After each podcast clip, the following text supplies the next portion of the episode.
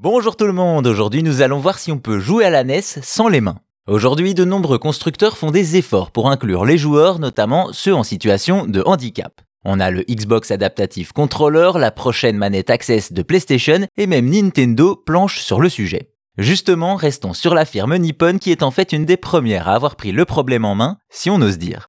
Ainsi, déjà sur NES, Nintendo sortait un accessoire, le Hands-Free Controller. Comme son nom l'indique, il s'agit de jouer sans les mains. Et il s'agit d'une grosse pièce, plus d'un kilo pour un accessoire assez imposant. Celui-ci se place comme plastron sur le torse et est tenu par une sangle autour du cou. Le joueur a alors accès aux différentes fonctions. Et celles-ci sont plutôt bien pensées. À la place de la croix directionnelle, on a une tige que l'on dirige avec son menton, et pour les boutons A et B, c'est un tube dans lequel on souffle ou aspire, pareil avec plus de force pour Start et Select. Le pari est donc réussi pour la firme Nippon, les enfants en situation de handicap peuvent désormais jouer sans les mains.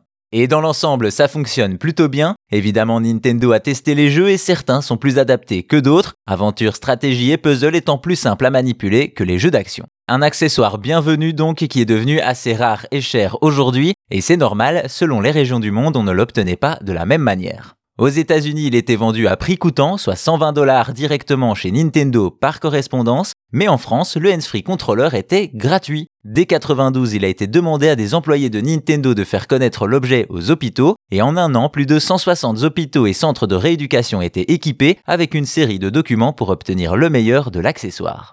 Une bonne idée donc de Nintendo qui été inspirée par une mère de famille. Désespérée, sa fille venait de perdre l'usage de ses mains dans un accident et ne pouvait plus jouer à la NES. La maman a donc appelé Nintendo pour connaître une alternative à la manette classique. Suite à cet appel, la firme prend conscience du problème du handicap dans le gaming et une équipe imagine une manette main libre. Ainsi, deux ans plus tard, en 1989, sort le Hands-Free Controller.